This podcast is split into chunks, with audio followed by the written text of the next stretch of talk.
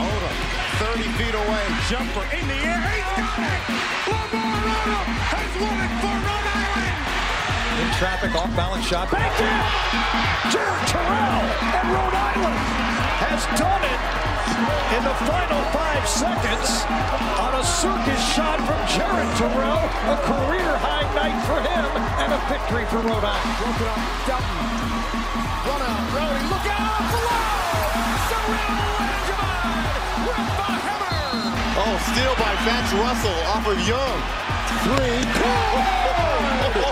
Oh, don't do it to him like that, Fats. dribbles into the forecourt. Iverson going up. He ducks it home as the buzzer sounds. And Rowdy, the 8-10 champs. Welcome to another episode of Rhody Baseline. My name's Gary, joined as always by my co-host Andrew, and we are joined once again by one of our favorites on the podcast. We have Dave Escola here at Rhody Rampage. You follow him on Twitter. You hear his takes all the time on both the men's and women's teams, and he has been on our show earlier this year. But we got Dave in now for a middle of the A10 episode right here on Rhody Baseline. Dave, thank you uh, for joining me and Andrew once again. Yeah, absolutely. Thanks for having me, guys. So let let's jump right in here uh, and Yeah, I was chat gonna about. say, do, do we have anything to talk about? I don't, I, I don't I, know. not Yeah. sure. Uh, let's jump right into the you know the the the popular. Good. Start with the good news. I'm always Start a with- good news kind of. Start with the good news here. So, Rhody women, 11 games straight for Tammi Reiss's crew, and obviously pretty high in the net, still fighting with a top spot with Dayton. What do you think about this women's team this year? They are incredibly fun to watch. I got into watching them a lot last year. I think I've seen at least part of every game this year, and the last, I don't know, dozen, 15 or so. I've seen all of them. I've actually, and I, I, I tweeted this out in, in kind of a reply to someone, but m- maybe people have seen it. If there's a women's game and a men's game going head to head right now, and well, obviously we'll get to this later, but I'm watching the women's game. They're they're connected. They're they're gritty. Just any any sort of superlative or adjective you want to use about what makes up a good team, they have it, and they have you know some tough games coming up. Thankfully, both of them are at home. Fordham on Sunday, uh, the 13th, and Dayton on Wednesday, the 16th. Those are two huge games. I, I think there's incredible amount of buzz around this team right now, at least b- based on my mentions and, and based on Twitter and based on you know talking to Rhody fans. So hopefully they get some good crowds at those games, and you know they're really making a push for an at large here. Yeah, they're straight on the bubble. I think the first. This is the first time they've been on the bubble in my lifetime. Like, I'm 26 years old. Like, what Tammi's doing is insane, and just it really came to a head against me when the ball movement they had against UMass at UMass. Everybody's all just looks about the wins and losses. You got to look deeper. You got to look at how they're playing. That ball movement was absolutely incredible. Yeah, and U- UMass is legit, especially offensively, and they shut them down. I mean, Yeah. they, that at UMass game, they held them to 46 points. I think coming into that game, they were averaging over 60 points per game, and, and they held them to 58 when they played them at home. So I, I don't want to go glass half empty here, but they rely on their starters pretty heavily. So uh, I'm hoping that they have the legs to make a push. But uh, uh, otherwise, I have no concerns, no doubts, really nothing bad I can say about this team. They're, they're just so fun. or it's all part of the plan because they do have a few solid pieces off the bench. Maybe it's all part of the plan. Hold the bench until you need them because you have Anna Germain from Texas A&M. You have the young point guard. Uh, what's her name? Hentley, I believe it is. Yep. And then they have a couple other bigs who are that didn't get a lot of minutes against LaSalle, but they've shown flashes where the bench can come in and help you too. So hopefully the bench, maybe it's just a ploy. You don't need the bench. Why use it until you need it? Don't show all your tricks in the in the book until the end. Yeah. And I mean, you're also the the one thing that I've also seen too, and Andrew can back me up on this. So obviously, a couple players out with with COVID during the COVID issues, right? So mm-hmm. Dolly Cairns has come out of the blue to be the starter there with Marta Vargas on the bench and has taken that you know that spot proudly. Uh, which is also big too. Like you, you have it's it's almost like the the young- change in the shift. Yeah, you have the young and you have the veterans. It's you're all gonna hate me for saying this, but this reminds me a lot of those two years with Hurley on the men's side. I don't hate you for saying it all. I think you're spot on. I mean, just the and obviously we'll get into this uh, a little bit more. And I I kind of hate this buzzword, but culture. You have that culture. you know you know we're going to talk about it later. But you have this culture and and this energy and this accountability with the coach, with the players, the connectedness, the and and it helps when you know your starters are are playing a lot of minutes together and you're running out a lot of the same lineups and the same rotations but And it's not just the head coach, it's all the coaches. Like absolutely you can see day in, day out how close the entire team is. It's a sight for sore eyes if you follow both the teams just to see how close everybody is. And that translates to the energy that they give you on the floor. The care them caring for each other is what personally is what won them that game against LaSalle on Sunday. They could have easily folded with how how well LaSalle was shooting, being in Philly at a two o'clock game, playing on above a pool, and them being close and wanting to win. Those last three minutes, I've never seen men's, women's, professional. I've never seen a game get closed out as well as that game got closed out on Sunday. The steal, yeah that was that was a crazy ending i mean i was on the edge of my seat and um, i think it was Cairns that hit a three to put him up three and then lasalle comes down immediately buries a three and i was like oh my god this game is nuts but they, they closed it out defense free throws steals from Two- Chanel Williams, were absolutely amazing. Yeah. Oh, yeah. Back to back steals. The first one was huge. The second one was the absolute dagger.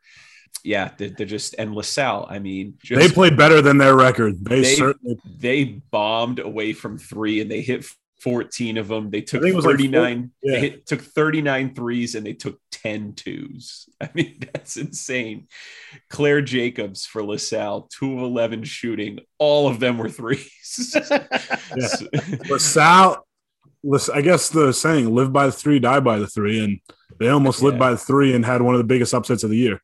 It reminded me of that uh, uh, URI game. I think it was last year or two years ago where they opened the men's game where they opened against uh, the team Derek Kellogg coaches. and Oh, LIU they, Brooklyn. and all they did was shoot threes. They I remember that, And yeah. threes and threes and threes. And the only difference here is LaSalle was actually hitting them. I mean, they're they're a good team. They started off four and two in the A10. So I, I don't know, you know, what their schedule has looked like. Maybe they've run into a couple of games against Dayton or Fordham or UMass that, that may have knocked them down a peg because they're around 500 in the conference now. But but yeah, I do think that they're better than than whatever their record is, which which I said is a, I think it's around 500 in the A10. And as a whole, the women A10, I think they've got four teams firmly on the bubble to make the tournament. Like that, from what everything I've gathered, because I've only gotten into women's basketball the last couple of years, like outside of the UConns and the Baylors of the world. Usually, from what I've heard, the A10 is a one bid league, and this year they could very well be sending two or three teams to the to the big dance, which would be great for not only URI but for the program as a whole. For sure. And for the conference, um, yeah, I, I'm kind of in the same boat as you. I've only been following um, the last couple years, but yeah, it really does seem to be kind of the unwritten rule that it's a one bid league. They only send the conference champion, but I do not think that's going to be the case this year. You know, and, and for URI's sake, uh, if URI doesn't win the A10 tournament, I hope Dayton does, because if not, we could be getting a bid thief slipping in there, and I don't want that to knock URI out potentially. But you know, I just, think just my keep predict- winning, and, and they'll be fine. My prediction is it's URI and Dayton are going to split their two games, and that game three is going to be Sunday at two o'clock on ESPN two in Wilmington. And if you're a basketball fan, you are going to want to watch that game. And if it gets to that, if those are the only losses on both Dayton and URI's record, whoever wins that game automatically goes in, and I feel whoever loses that championship game is going to be in For sure, yeah. like there's I unless something crazy happens the rest of the season, I think if Dayton URI are playing on that Sunday the sixth in Delaware, it though both those teams are in, and maybe Fordham UMass could sneak in there if they can get a couple upsets. Yeah, I mean, I think if if URI takes care of business and only has that loss at Dayton. And, you know, I still don't know the status of a couple of their COVID games being rescheduled, but, and same with Dayton, if they take care of business, except for one loss to URI, you know, excuse me, both those teams are going to get in top 25 votes. I mean, they already are. And that's only going to continue and it, and they're going to get more and more votes. They could be, you know, 25, uh, 26, 27, 28 in the respective polls uh, around there. So yeah, I, I could easily see both those teams very firmly in by the time they, you know, if, if, if everything goes as we're projecting, I if think they play in the championship game, that. they'll both be firmly in, I think. I think Now- URI fans deserve that with all the issues that the men's program has. Yeah. It's a different So- day.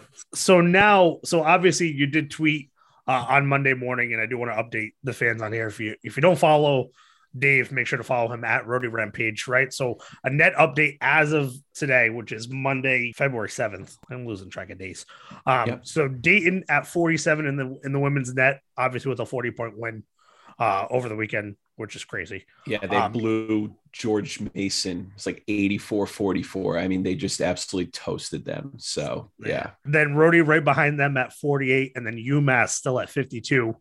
And then a couple, you know, as Andrew was saying a couple weeks ago, when we went to that UMass game, UMass was 50, URI was 49.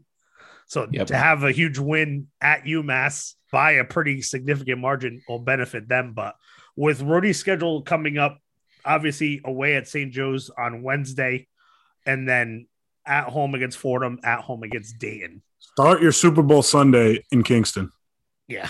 Yeah, absolutely. Um, and I'm, I'm going to get greedy here. I'm going to get greedy, but I'm just looking at URI's recent scores. You know, they beat LaSalle by six, St. Louis by eight. UMass was a nice 14 point win, Davidson by 14, but they've had a couple of really severe blowouts this year. Uh, they beat GW 73 42. They beat Hartford 84 49. I want to get greedy and I want to I want to see them just absolutely pants St. Joe's by like 20 plus Yeah. and and, and just kind of and just kind of coast you know it- be riding high i should say they're not going to coast into fordham and dayton because those are two very tough teams but be riding high coming to those games as much as Tammi says that, and I believe it, you got to take it one game at a time when you're on the bubble. Yeah. But I hate using this term, but looks like the ultimate trap game tomorrow night or Wednesday night. Whichever night. yeah yeah i mean i hope not because that lasalle game was way too nerve-wracking for me and i'd love uh kind of sit back and put your feet up type game on wednesday night if, if they can get it I think I think we all do, Dave, at this point. But I I mean they if, looking at everything, right? The St. Joe's game should be, as we said, hopefully that, right? But Mhm. Is 16 and 5, Dayton 18 and 3, same as us. Richmond 13 and 10, St. Bonaventure 12 and 9. Right. These teams that they're playing now are not 5 and 11, 4 and 2, 4 and 12, whatever. Like Nope, these nope. and I'm not and I'm not and I agree with what you know Coach Reiss said, right? Game at a time. But the you know, if the LaSalle game was really tough for them, and I think that the adversity and that makes you stronger. I think that they have to be focused one game at a time because you know you could be super excited about the 11 game win streak that can come away in a snap. yeah yeah and dayton is 112 straight too so i mean They're it- on a collision course. That's what I'm saying, and if it certainly feels like it, i if URI can win their next two, I don't know what Dayton's schedule looks like. I think they have, um, you know, a winnable game on Wednesday. Dayton plays St. Louis on Wednesday, and Yeah. then they play VCU on Sunday before they come to Rhode Island. I mean, that's going to be just an absolute like appointment television for me. So it'll be good. Now, obviously, you know, turning the tables here with everything going on, where do you think this Rhody team can finish in the A10 standings going into the A10 women's tournament happening the first week of March? I think top four is pretty much a given right now. that's pretty much clinched already. if I'm not- Yeah. So um, let me look at the stand. I'm just bringing them up right here. yeah, they have so, a yeah. They're they them and Dayton are two games clear of Fordham and three again three clear of VCU to yeah. be spot. Plus, they have the tiebreaker over UMass LaSalle. So Um, they pretty much clin- They've pretty much clinched the top four. Yeah. So when I think about the A10 tournament, given that it's at a neutral site, I don't think there's much difference one through four. Like any of those spots, you're fine. Um, you know, you get that double bye. You don't have to worry about since it's that neutral site, you don't have to worry about home court advantage. So, um, but I think, you know, looking at the standings right now, I think top two is is almost a given as well. You know, provided they don't slip up, it, it's really going to be a battle between them and Dayton. And I don't know what the tiebreakers. I don't. I, I never know this stuff. If they split when they play each other and they finish with the same record, I don't know if it's point differential or record against common opponents or if it makes you feel better, it, Dave. We don't know either. So. Yeah, I don't know any of this stuff. I just let the A10 figure that stuff out and, and show me the bracket. So but uh, yeah, I mean, top two, and that's that's really all you want. You know, I'd love for them to win the regular season title. If they don't, and Dayton wins it, that doesn't make me change my opinion about their ability to to win the conference tournament. So yeah, one or two. I'll take. My it. only saying is if they get the if they don't get the one, they get the two. They play at two. They play at 1.30 on the Friday instead of eleven a.m. So for us who have lives, we can sleep in or work a little bit on Yeah. Friday morning. Yeah, I also But- think that this team could shock a lot of people come March. I think so too. I mean, you know, I national championship, but they could make a run to that second weekend. No, they're they're winning the Natty. So um, Place your bets now. yeah, I was gonna say what's. it, I will say, um, following this team more has uh, shown a light for me uh, on how much of just a shaft women's basketball gets. Like, there's no bracketology sites. There's ESPN's, and there's like Yeah. one on College Sports Madness, and that's it. And I see they're on the bubble on ESPN, and I'm like. Well, how accurate is this? I'm, I'm sure they don't even do any measurements on it. You go to Yeah. bracket matrix for the men, and you got like 150 brackets, and then they have rankings every year. So you know, like, oh, oh know, this one has URI out, but they suck. So I'm not. Don't even worry about that. They're they're in in this one, which is like top two or three. But yeah, so I'm just relying on this one ESPN bracket. And are they good? I don't know. They have them on the bubble. All right, does that mean oh, they're all we in? know, URI could be a four seed somewhere. Yeah, who knows? Yeah. So, So- as, so like you heard, Dave. Obviously, uh, home game for the women coming up on Sunday, Super Bowl Sunday, one o'clock start versus Fordham. Obviously, you can reach out to the Ryan Center to grab tickets for that, and then the big one on Wednesday, six p.m. versus Dayton. That game, obviously, you can purchase tickets as well at the Ryan Center. You want to go see this team? They literally have three home games left, which is crazy to think. If you want to see a team that can hit free throws, box out, play defense, win games, come to the Ryan Center when the women are playing. just play connected like even just some of the intangible stuff that doesn't show up in the box score that you're frustrated about And act Uh, like they th- like each this- other. th- His team has it all. Uh, they're just they're just so fun, and I promise I will not. Whether it's ESPN Plus or going in person, I I am absolutely not missing a second of another game for the rest of the year. Um, not like I haven't missed much already, but I'm locked in. And with that, we might as well bite the bullet and talk about what we all don't want to talk about, but probably should talk about in the disaster that is called the men's program. And that might be the polite way to put it. Are they even having a season? I don't know. I haven't checked on it. So yeah, a very so a so a tough tough one here, right? Uh URI men on a losing streak, tough all around for them, and obviously another tough loss against UMass on Saturday with the VCU game coming later today, and then obviously uh, coming home and playing against uh, Davidson on uh, Saturday as well. So very tough stretch, and uh, I'm gonna point it over to you, Dave. Do we think that somebody could be, you know, into the hot seat as of right now? Well, think about it this way there's three options, but in my mind, there's only two options. But someone has convinced me that the third option is potentially possible. And I don't want to think about it because I just think it's just a bad idea all around. You have But- my interest. Okay. So David Cox has one more year on his deal after this year. To me, the two options at the end of this year are to buy him out, release him from his coaching duties, or extend him. And, you know, the third option would be to let him coach the final year of his contract, put him in as kind of a lame duck situation, hamper recruiting. Although recruiting is very hard to hamper right now with the new transfer rule, but I, I just don't see that as a viable option, even though some people kind of breaking down URI's financial situation and I, don't I don't know.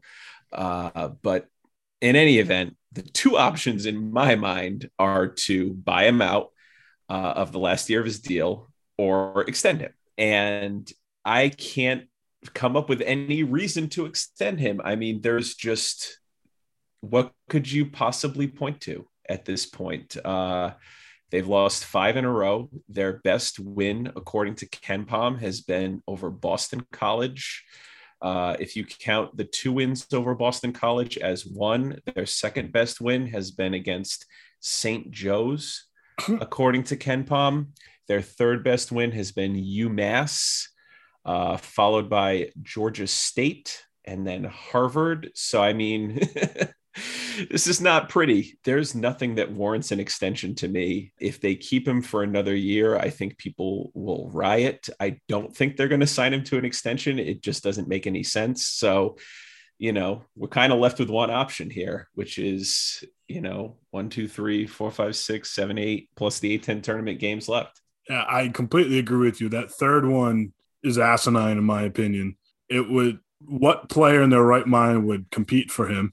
In the first place if he, they know he's going to be gone at the end of the year. It would set the program back. What fan support would you have, in my Yeah. opinion? Yep. I, you can't extend him unless starting tonight against VCU, they go on a 15 game winning streak, win the A10 tournament, make it to the Sweet 16. Then you could extend him.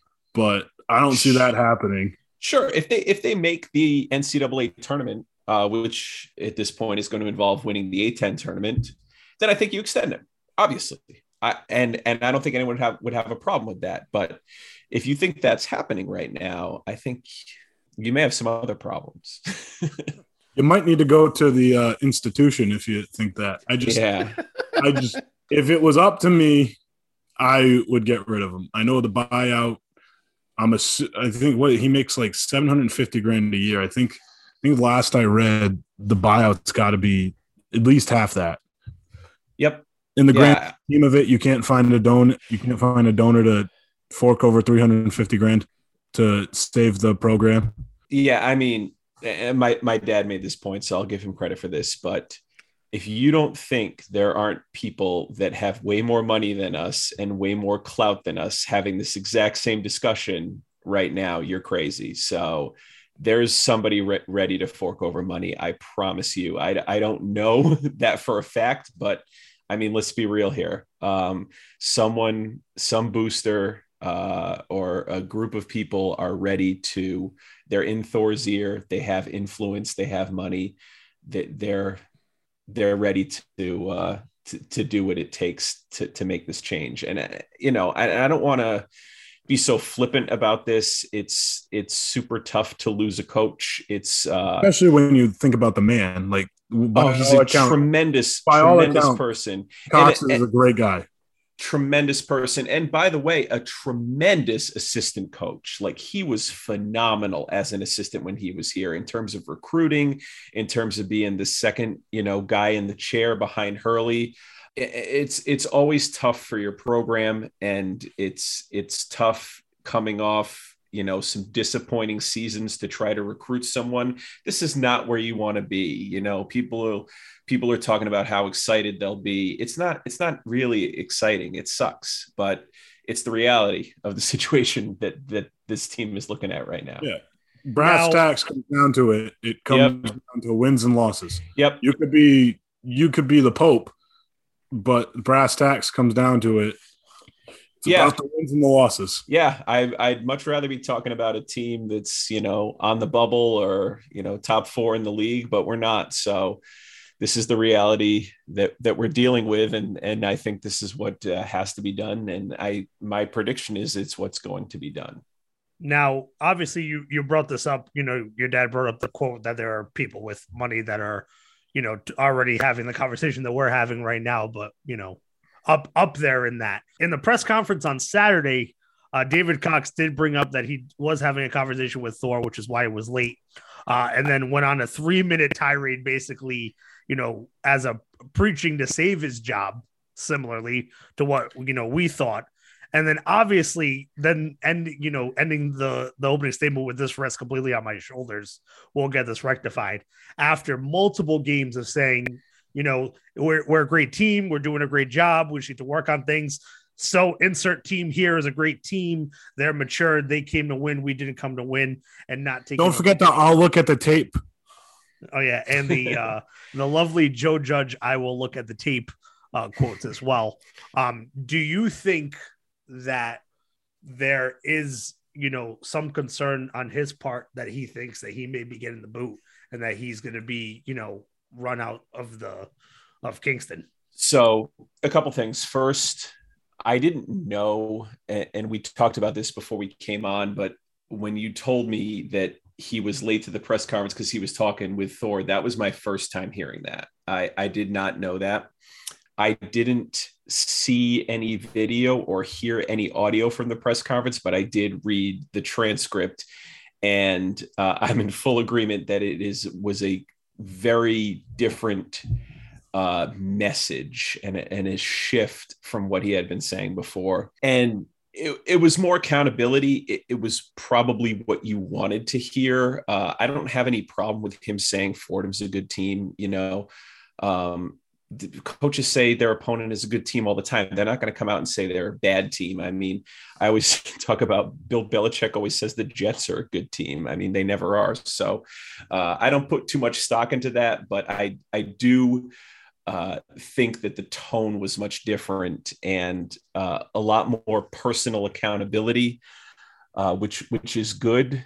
Uh, I ultimately don't see any reason to believe this changes anything in terms of the trajectory of the rest of this season, but you know, a very, very different tone and certainly sounds like someone who is a little nervous about their future with the program.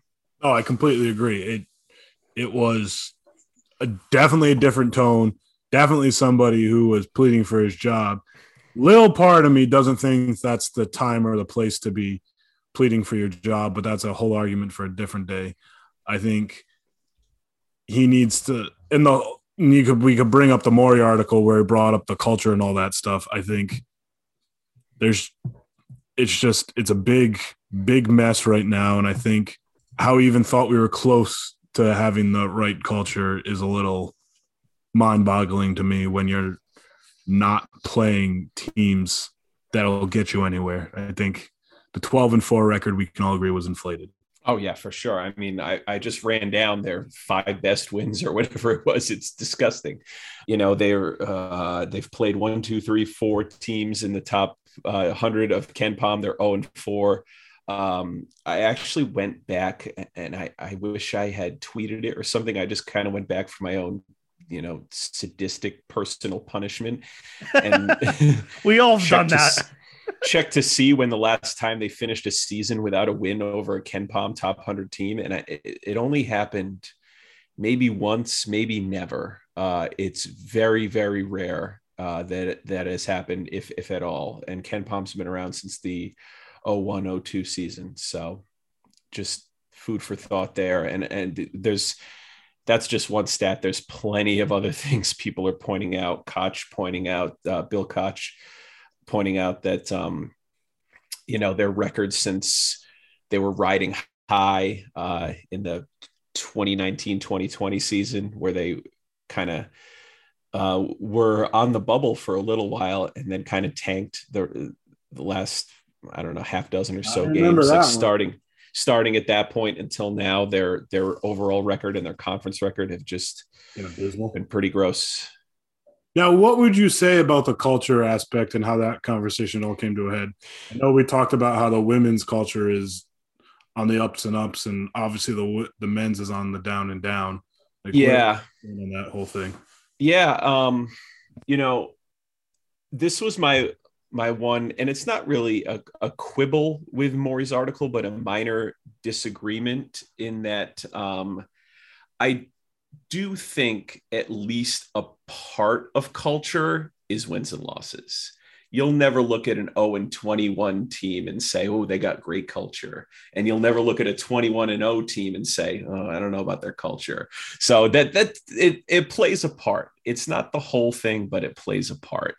Uh, he says culture isn't defined by results. I have the article open right now. It's partially defined by results. I mean, uh, that said, I do agree with his overall point that, um, you know, whatever you consider culture to be, and a lot of people have very different definitions of it.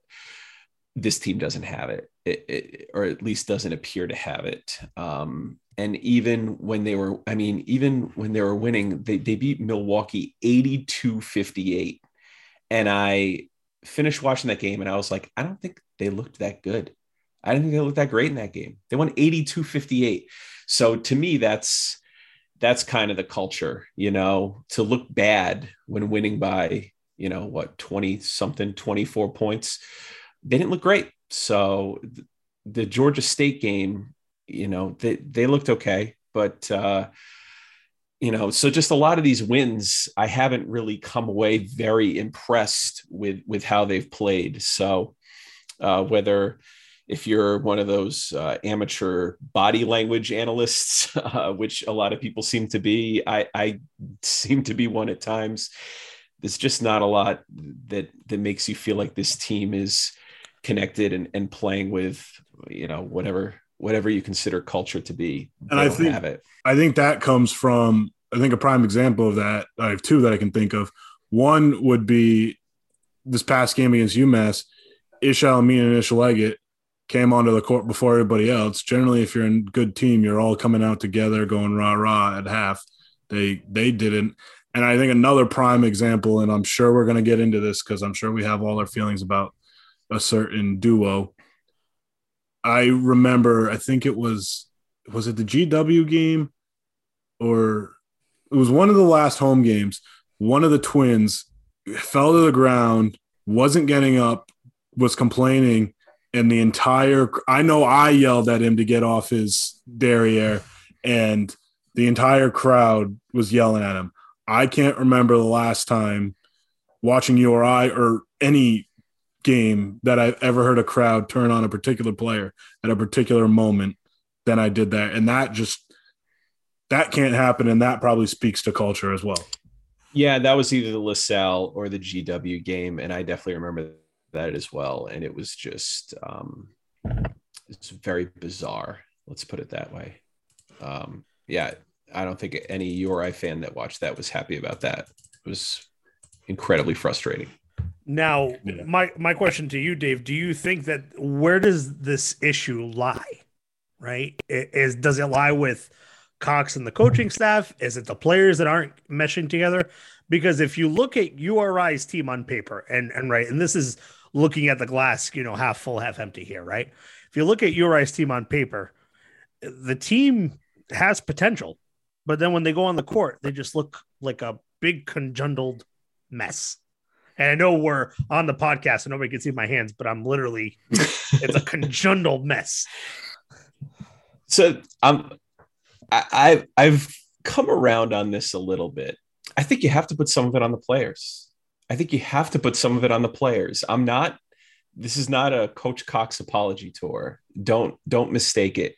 He is the head coach, he's the man in charge. He is also the general manager. You know, this isn't a uh, a situation in professional sports where you know you look at the coach and like well i don't know what he could have done you know the gm gave him this dealt him this crap hand what was he supposed to do uh, so i think you know cox deserves a lion's share of the blame but i think you have to look at the players too uh, whether they're not executing his game plan or whether uh, i mean i don't know what it is they're not playing up to their potential i mean you look at guys like Sheppard, you look at guys like Leggett, who may or may not be hurt. Uh, there's certainly been w- rumors I've seen on Twitter, and, and Bill Koch has tweeted like oh he has a sleeve on his knee interesting that that that you know stuff like that so but um you know you look at, at, at guys that are you know are better than than what they're playing is, is cox not putting them in the right position to succeed? I think that's part of it but i also think you have to put some of this on the players and, and to me and I, I, think andrew made a comment earlier that i may disagree with uh, slightly is it's a lot of the guard play right now is just brutal uh, for all the frustrations of the mitchell twins Makhel Mitchell has been their best player this year. There's it's not even really close in my mind. You know, Sebastian Thomas has been awesome relative to his expectations, but I wouldn't uh, he's been their most impressive uh, surprise, uh, pleasant surprise but in terms of just raw numbers, Makhel Mitchell is going to make an all A10 team this year. He he has been great. And then you look at guys, you look at their starting three guards and and what are they giving you most nights? You know, maybe one of them has a good game, but you know, they've been going to Thomas and Carey because they have to. Uh, their starters aren't really giving them much at all. So you know how much you put on the, the players how much you put on cox that's kind of up to you but i would say i'm not putting 100% of this on cox you got to look at the players as well it's also the players that cox brings in but yeah no that i mean I, I i made that point too and i think that's that's fair um, but i do think that these players are are better than than what they've shown so oh, far this year for the majority. but know? I I agree with you that Sebastian Thomas has been has been a pleasant surprise, and I hope. And I think the free throw shooting. How okay? How would you fix this? Well, the free throw shooting, uh, I had that kind That's of goes my back. biggest issue with all this. That kind of goes back to my big issue with things right now is majority of the problems are fixable and they're not being fixed. Free throw shooting you can easily fix. And credit Sebastian and Ish El-Amin for after the game coming out and shooting after the game. But shooting for 20 minutes after a game or an hour, however long they shot after a game, isn't going to do much. You need to fix the stuff in practice. How you communicate on the defensive side of the ball, you can fix in practice. Like that's my issue is you have all these issues. They seem to be getting worse instead of better.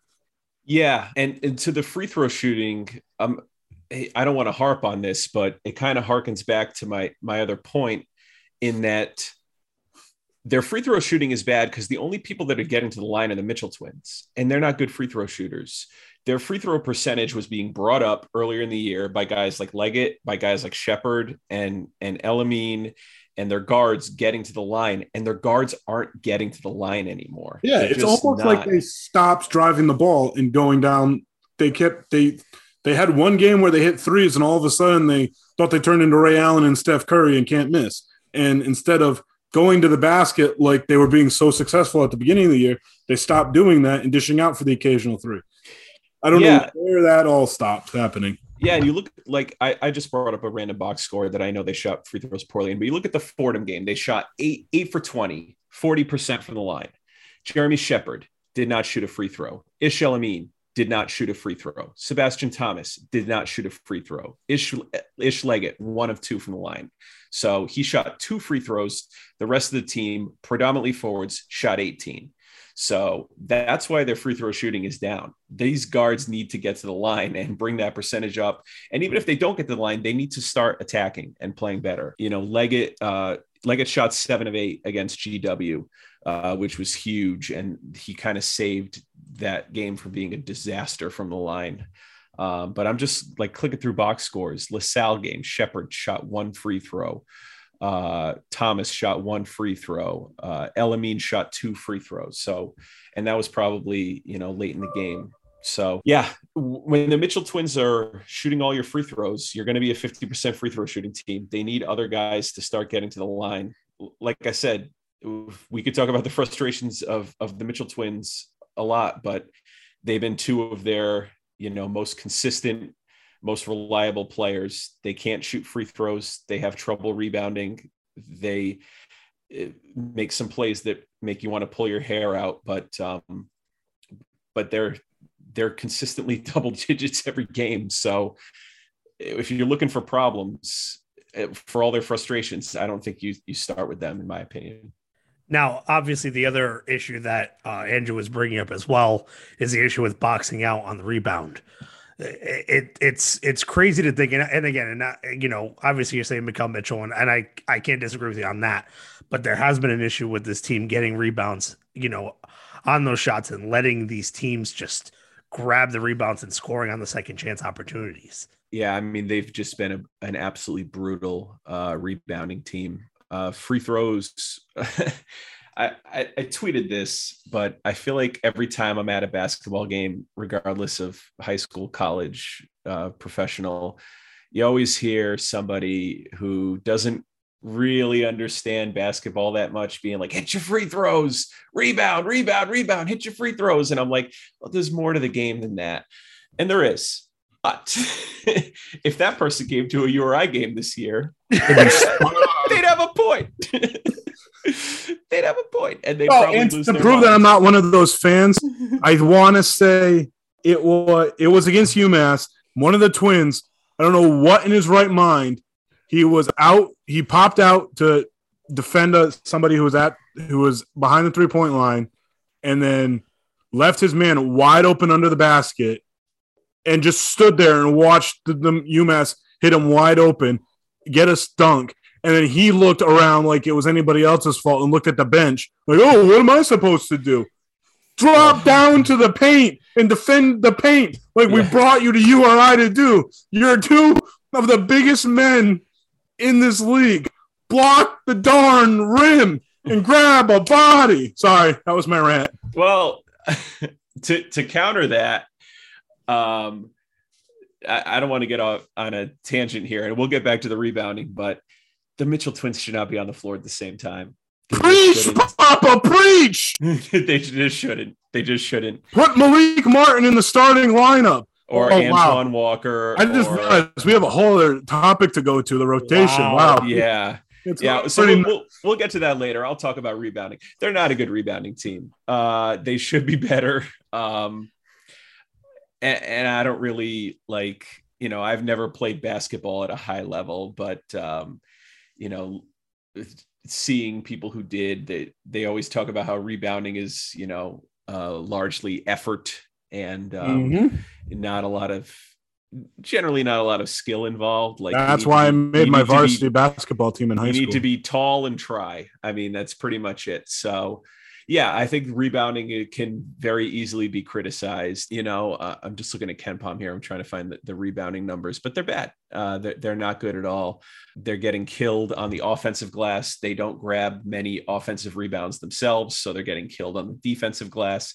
It's just kind of all around. It's it's not good, and that is something that you know, I think you can put that on the players and the coaching staff. Um, it's it's bad and it needs to get better. Um, and we'll we, we'll talk about the VCU game, I'm sure, but VCU is not a good rebounding team either. So this could be uh, well, this could be fun. This would be my game. That's Yeah. why I made my high school basketball team. Yeah. Purely because I could rebound. But But but and anytime they play against a, a team that's decently good at rebounding, it's it's just incredibly tough to watch. So but I think that brings you back. I think as crazy as it sounds, the effort brings you back to the culture thing. Like, Yeah. effort part of the culture. yep, yeah. yeah, no i agree uh you know buying in you know your coach telling you how to rebound and you do it and you you know you crash the glass and and everyone is kind of working together to secure an offensive rebound or a defensive rebound so i mean that in all a kind of perfect goes- world, the bigs are supposed to box, grab a body, box out, and the guards are supposed to come in and grab the ball. yep That hard. Now you brought I I need to rotate into this now. Rotate, right? Um Yeah. you brought up a perfect point and something that Andrew and me have said for a little bit, right? I, I can agree with you more that both twins should not be on the floor at the same time. And it's all to do with this recruiting and these guys being promised minutes. Like Ish El-Amin should not be in the starting lineup right now. It's all about these guys being promised minutes. And I per- I think that's why Jalen Carey's still in the rotation. But go on, Gary.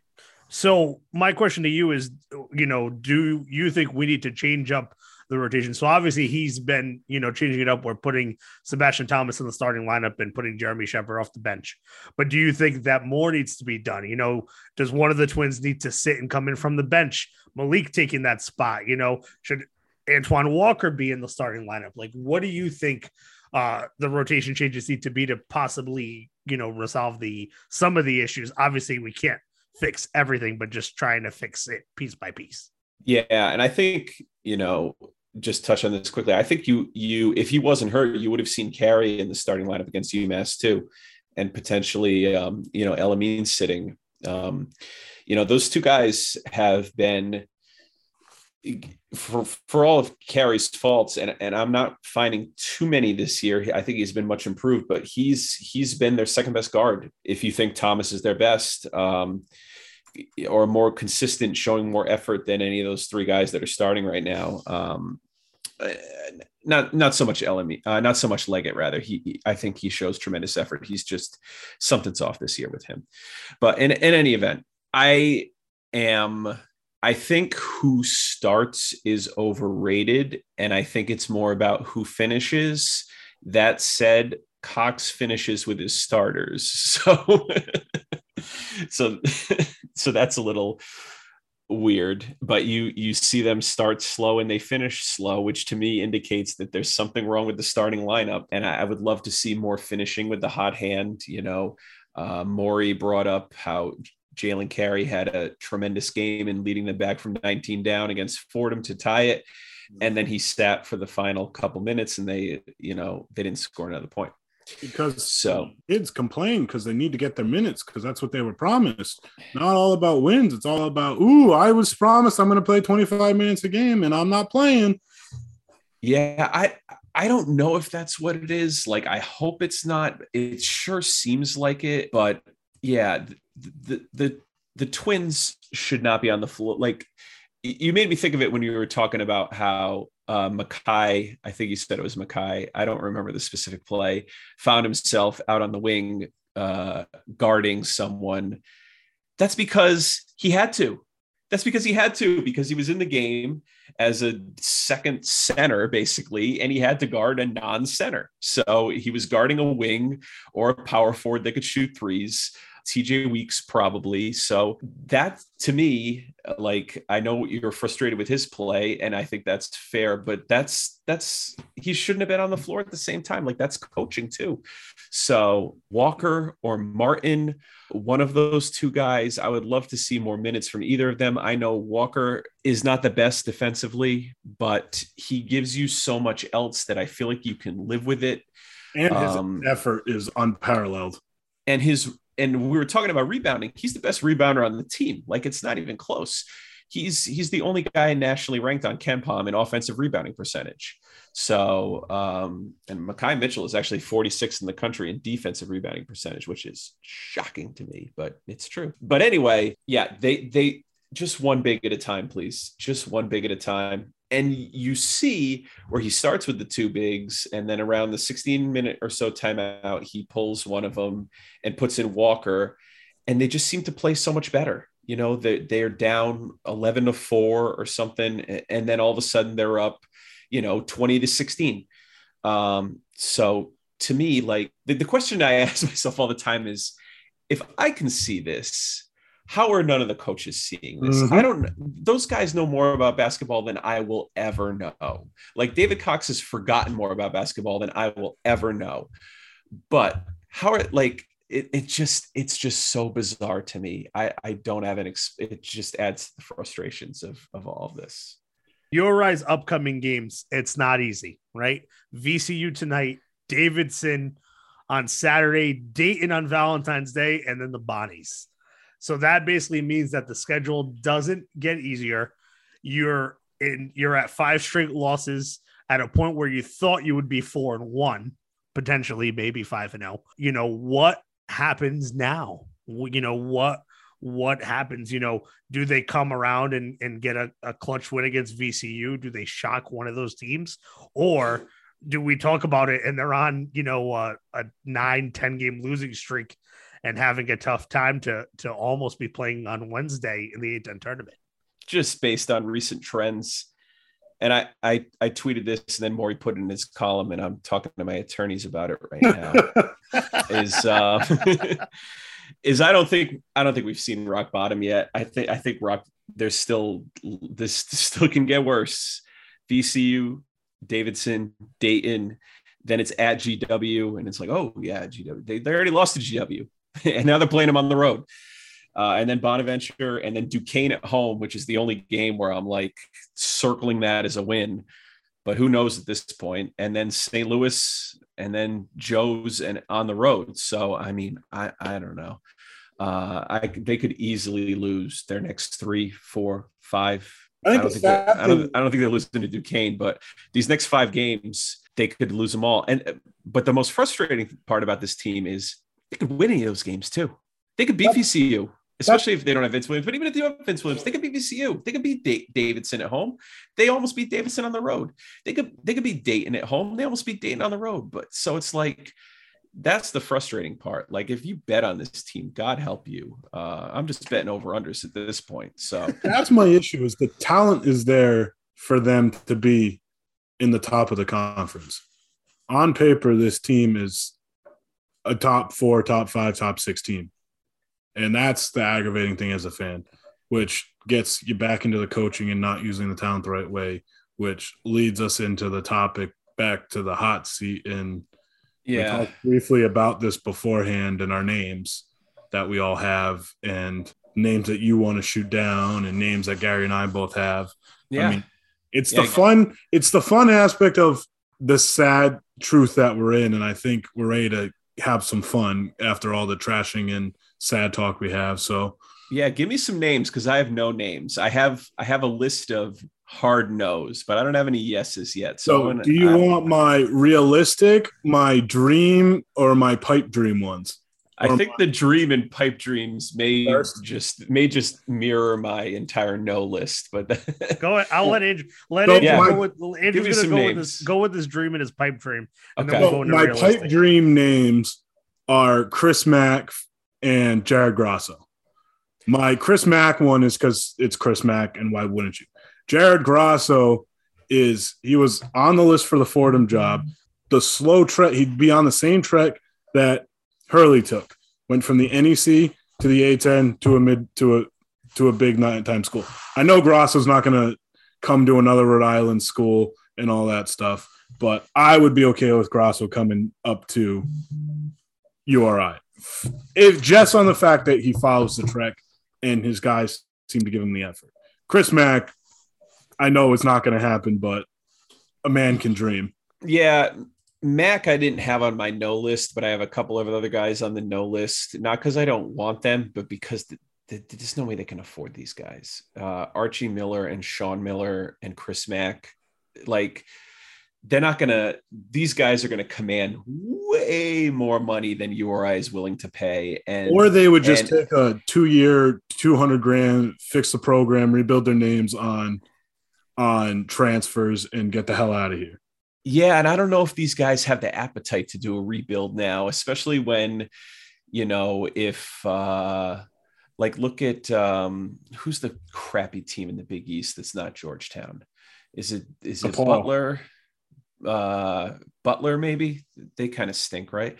Butler- Uh like I, I could see Mack going there. Sorry, I'm looking at the Big East right now. Yeah, Butler's 11 and 12 and they're 4 and 8 in the conference. Like that to me seems like the ideal landing spot for Chris Mack. Um, back in the Big East, like that's where I see him going. As for Grasso, I don't dislike him, but he can't coach defense. His he, he just wins every game in a ridiculous shootout, but they're they're not a good defensive team. They play fast.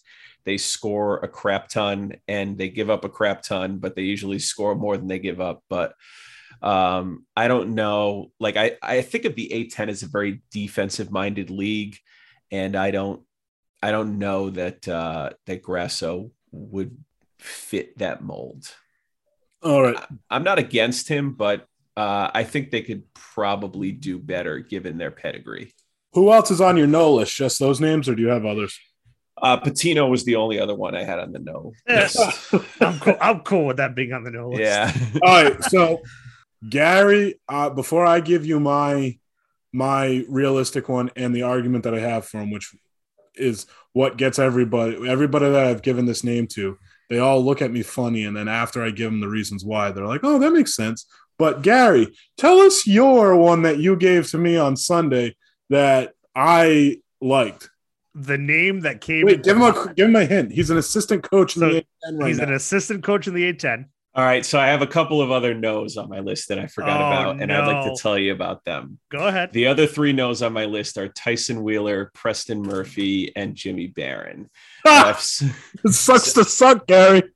um, So simply- okay, so not not the last two; those weren't Si- on my list. Okay. it- it- I, it I saw someone point out Jimmy Baron. He's like a shooting coach for No. like an AAU team or something. No, No, I would not do Jimmy Baron. Well- Preston Murphy, no, not with his recruiting issues. Right. And well, here's the thing not that I'm against Tyson Wheeler, but think about it this way. What sort of, this is a legitimate question for you guys. What sort of appetite do you think URI has for an assistant coach with no head coaching experience right now None. after how the last four years None. have gone? Unfortunately, No. I think they're going to go Unfortunately for a guy with a proven head coaching track record. Where are you going to find one? Like Tyson Wheeler was interesting, but I didn't want him. And I told Gary this. I go, I didn't want him mainly for the selfish reason. I think he'd be great for the guards. Uh, like I think he would be great for Ish and great for Sebastian. My issue is if it fails, you ruin your relationship with one of the Rhode Island greats. I mean, I, I was That- actually. that seems stupid to think about, but in the long run, I was actually texting um, some buddies of mine, not URI fans, um, but just college basketball fans, and we were talking about Patrick Ewing at Georgetown and Penny Hardaway at Memphis, two absolute program legends in charge of two dumpster fire teams right now, and they're going to have to fire. Like, how do you, if you're Georgetown, how do you fire Patrick Ewing? But they're going to have to. If you're Memphis, how do you fire Penny Hardaway? These are like their numbers are in the rafters. Like these are two absolute heroes that they have to that they have to let St. go. John's had to do with um, La- no, not Lavin. Oh my God, why can't I think of his name? Oh, Chris Mullin. Chris Mullin, just like Yeah, St. yeah. John's had to do with Chris Mullin. Yeah, it's just like. Uh, that's why I was a no on on Tyson Wheeler. But my realistic name that I think would be a great fit has Rhode Island ties, but doesn't have Rhode Island ties. He's an assistant coach right now. He's been around the block, has a famous dad. Nobody's talking about him. Know who I'm Jim- talking? Jim Harrick Jr. A certain bald guy who Oh. resides in Storrs right now. Oh, Luke Murray. Yes. I go back to the same thing about I yeah. The no head coaching coaches. experience. Yeah, I just he's been on he was here under Hurley. yeah. He went to Xavier. He went to Louisville. He's been around the block, been to the big programs, know how these big programs run. And I think the thing that people should really talk about that could really help this is his dad is going to want him to succeed wherever he goes. So that could lead to some financial donations.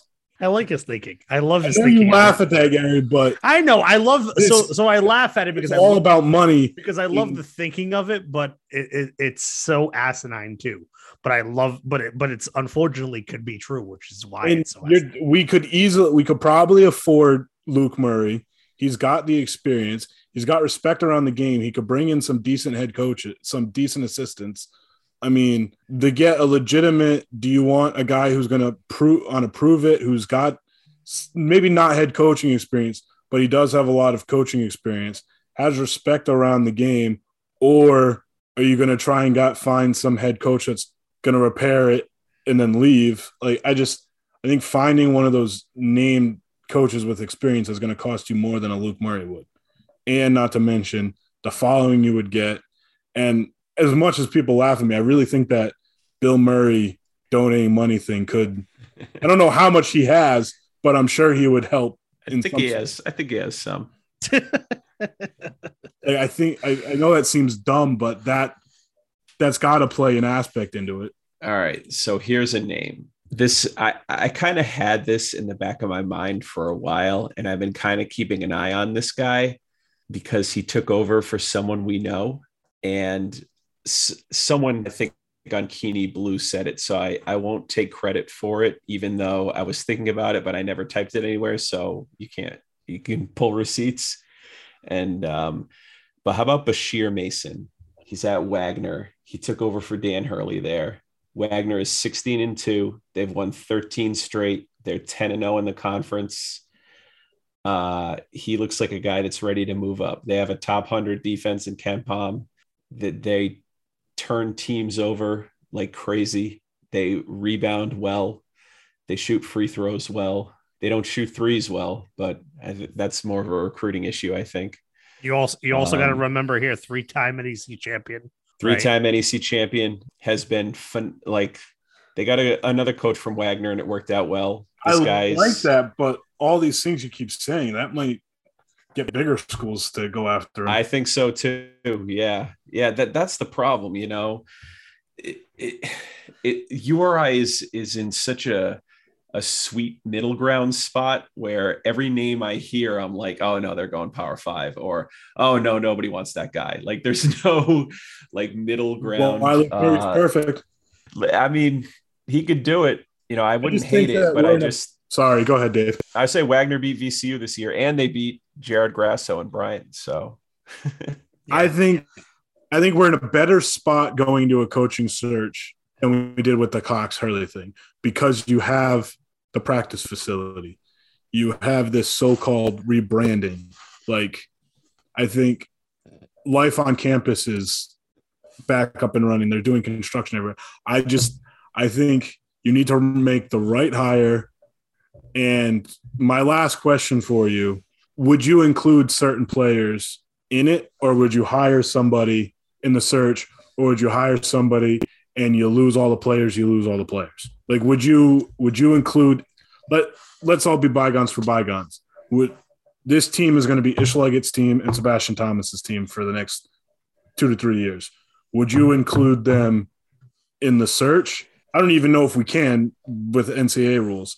Or would you just hire somebody you lose everyone you lose everyone? Well, look, if they move on, they're going to have to be prepared to lose a lot of guys. And there are a lot of guys on this team that are from the DC, Maryland, Virginia area that have ties to Coach Cox, um, either, you know, through the AAU circuit or they know, you know, he knows their family, they know his family.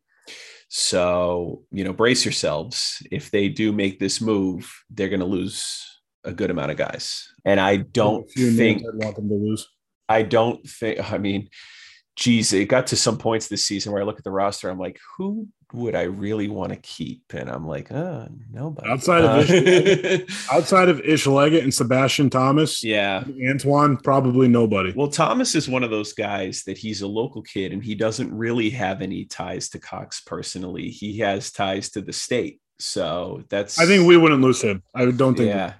So that's good news. However, you know, you you're gonna lose guys. You're gonna lose people. Um, I'm not gonna project who they will or won't, even though I just predicted that some guy would stay. But but um, but yeah, so it's gonna happen. And I I don't think that should be a factor at all, especially with the new transfer rules. You know, let's say I'm just this is just a complete hypothetical. Let's say they hire Bashir Mason at Wagner.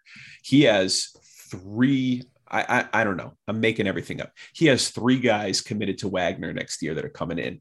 Well, all of a sudden they all commit to URI, or two of the three do. You know, so and he hits the transfer portal, and it's like, oh, you know, this guy's available and this guy's available. They come in, no waiver, and they start playing right away. So it's so easy to reload. And I I keep making this example, but look at George Mason this year, Yeah. first first year head coach you know, a lot of guys left. He was able to hang on to a couple, but they're 11 and 10. You know, that they have a, a better KenPom than URI. They have a better conference record than URI. First year, first year head coach. So it's if you get the right guy, I, I truly think it's going to be, you know, we we love a lot of these players. It's going to be tough to see some of them play somewhere else, but it's a reality of the situation. And if you get the right guy, I don't think it's that big of a deal, other than the, the personal aspect. I just wonder. I don't. I wonder how many of these guys we can actually lose though. Like I don't think theoretically we could lose the Twins. I don't think you can, unless they're okay with losing a year of eligibility, you wouldn't be able to lose AB. Yeah. I think realistically, the only Pete guys you could actually lose would be Ish and Sebastian. I think the rest of the team is entirely transfer built. Yeah, and um, you know it's the last year for Sheppard. It's the last year for El-Amin. They're both transfers anyway, but uh, their eligibility is exhausted. I think pretty much. So yeah, I mean, I I, I don't know. I don't want to speculate on that on that kind of stuff. Um, I like all these players. I I don't want to see any of them go, but that the reality of the situation is people are gonna people are gonna leave if if Cox leaves just because of that personal connection. So That is Right. true. That is true. Uh, so obviously, as we said, URI has a game tonight. The men's uh, have a game tonight against VCU. That game uh, happening at seven o'clock from the Siegel Center. Uh, Stone Freeman on the radio call if you're listening on B101. Uh, but the game will be nationally televised on CBS Sports Network. And the women have a game Wednesday night, 7 p.m. against St. Joe's. Uh, that game is on ESPN Plus and a home game on Sunday, 1 p.m. right before the big game. Since you know, I don't know if we can call it the Super Bowl. We're a podcast, but who knows? The NFL owns. Oh yeah, we got to get your pick, Dave. Who you got? Who you got on Sunday in the Super Bowl in the Super Bowl edition of the Rhody Baseline? So my um my brain says Rams, but my heart says Bengals because uh, my love for Joe Burrow has grown in the past month or so.